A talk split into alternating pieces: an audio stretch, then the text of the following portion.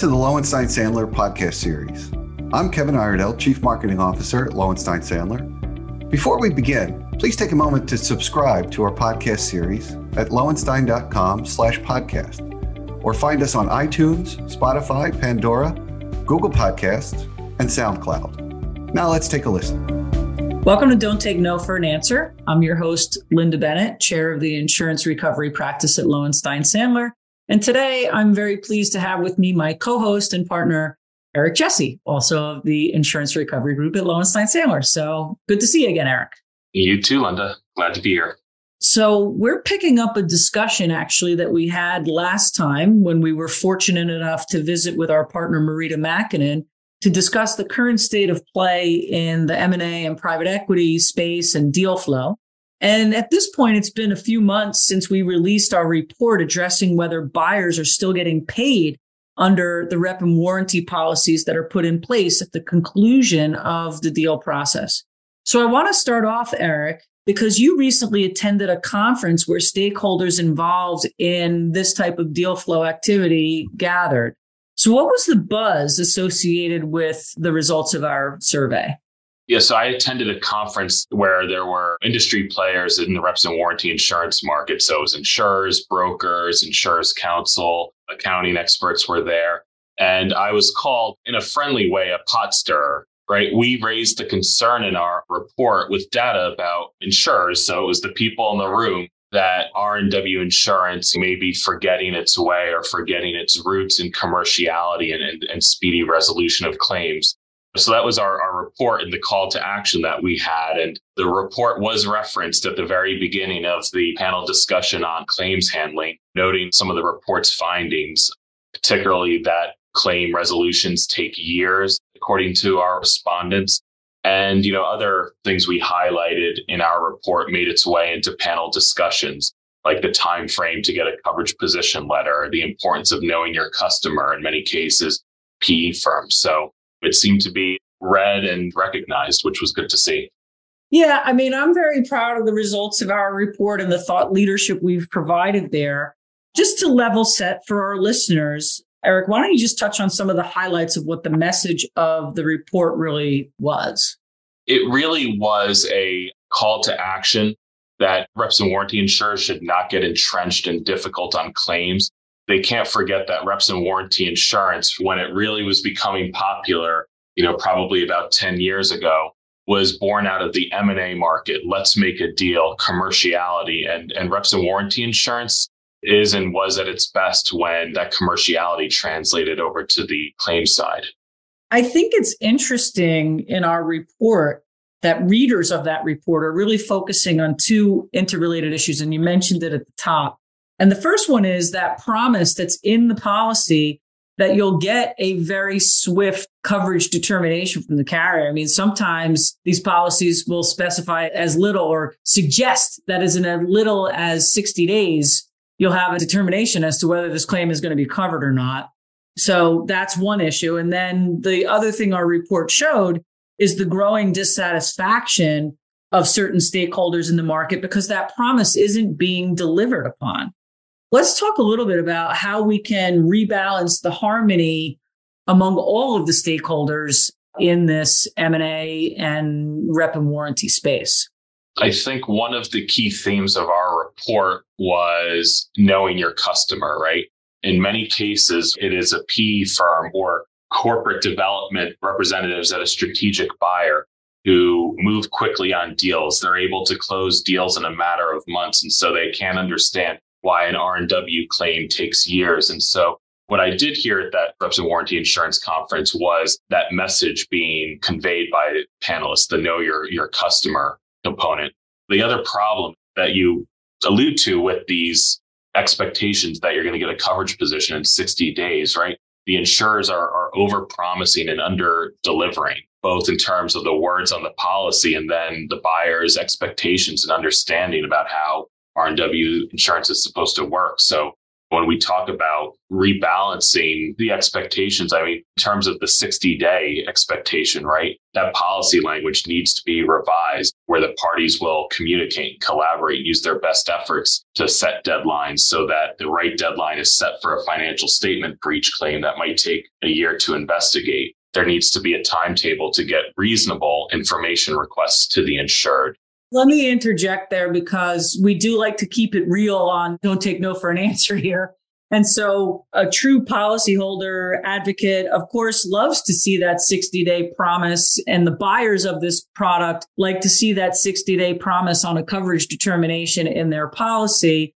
And I do have some reluctance in saying just take it out because the carriers do need to be kept on a timetable as well. What we are really striving for is be far more upfront about what that reasonable timetable is. You and I have worked on a number of these deals and, you know, we have to guide our clients too to make them realize there's no way when you've got a multi-million dollar and sometimes potentially billion dollar claim that's being submitted, there's no way that a coverage determination can be made in 60 days. And so we have to strike that right balance somewhere in between having the policy remain silent because you and I have seen that movie before where the carriers then can't be kept on task to say, Hey, keep this process moving along versus putting out a patently unrealistic timetable of 60 days because the level of information, damages documentation, and all of the diligence that was done leading up to this deal doesn't facilitate an answer in 60 days. So last time, Marita gave us some really interesting insights on current deal flow, and she provided some predictions on where things are headed. So now I want you to take some of those concepts and through the insurance lens, what do you make of her predictions and observations? And particularly, let's start with the fact that Marita noted there is going to be more careful diligence going forward from where we were back over the last two, three years. Yeah, and I, I, think that's certainly going to translate onto the underwriting of the reps and warranty policies, in part just because of the increase in claim frequency and severity that's being seen. So as insurers start to see a lot of claims in a particular area, you know, you're going to see them focus on diligence areas. So one of the things R&W insurers like to say is that they help to better the due diligence process because of their underwriting. So we can expect them to be expecting that that height underwriting or due diligence as well. Well, and again, I'm going to go back to my concept of rebalancing expectations because on the one hand, our clients, the stakeholders who are acquiring these business speed, time kills all deals. We've heard that one before many times, but I think our report certainly shows there is a consequence to the speed and maybe taking a breath and doing just a little bit more diligence can avoid, as Marita said, they want to make sure they're getting what they're paying for. Taking those couple of additional extra steps on the diligence will not only help them in the deal flow on the front end, but also will avoid potentially having to access the rep and warranty policy that they've put in place. So again, it is sort of striking that right balance. And as you said, certainly the insurers are going to want to slow this process down because they're seeing the consequence of things moving as quickly as they had over the last couple of years. One of the other things that Marita talked to us about last time as a trend that she's seeing in her space is a bit more diligence around compliance and really recognizing the globalization of business today. And so through your insurance lens or through our collective insurance lens, what's going to come out of that on the rep and warranty insurance side? I think that's something that the carriers are already concerned about in terms of any target that has any any relationship with Russia or Ukraine, right? There's an automatic exclusion that that's going to be added regardless of the issue, regardless of whether the target owned a, a Russian subsidiary 10 years ago, that's going to exist. And then this is something, you know, the carriers are always asking these questions about foreign operations or foreign relationships. So that's always coming up. And, you know, if the target is purely domestic, then it's not an issue. But When it's not, then the carriers are going to expect that global trade diligence is conducted. And in many cases, foreign diligence is, is, is ongoing. Yeah, I mean, what company is purely domestic anymore? Anybody that has a website isn't domestic anymore, right? So, one of the other things that Marita talked about last time, that's another topic that's near and dear to us, not only for reps and warranty, but for cyber insurance as well, is the ever increasing need to have greater focus and attention and diligence around um, data and data security and privacy. What do you think the rep and warranty insurers are going to do on the underwriting side of that? Are we through the deal activity that you've already been involved in placing policies for the first half of 2023? Are you seeing more exclusions, different wordings to these exclusions around the data privacy and cyber issues? Yeah, on that issue, what we often are seeing, I mean, sometimes it might be just an upfront exclusion that you learn about at the proposal stage. And when that happens, what we try to see and where we're able to land just realistically is that the R&W insurer will sit excess of a, a cyber insurance policy. That seems to be the market standard that we're able to get. And that's how we try and avoid the, the broad-based exclusion. Well, one thing I've been thinking about in that space or on that issue is this may have pricing blowback, right? Because we know that on the cyber insurance market side, the scope of coverage that cyber insurers are willing to provide seems to be getting tighter and getting diminished. And so, you know, one of the things we've got to keep our eye on with the rep and warranty insurers is, are we going to start to see premiums creep up when the rep and warranty insurer understands they're going to be closer to being sitting in the first position on those claims because the coverage just simply isn't available from the acquired company. No, I think that that's a possibility. I think what I see impacting pricing more is just the broader market conditions if there's really demand for the policy, but I think that can be a factor for sure. So that's one of the things I want to sort of hone in on before we wrap up today. And I think we posed the question to Marita last time, and now I'm going to let you and, and I weigh in on it. Is this rep and warranty policy built to last? You know, you started today's episode by talking about the fact that you were identified a little bit as a pot stirrer or maybe a naysayer that this coverage is going to go away. And Marita assured us that our uh, our livelihood remains intact. This product will be around.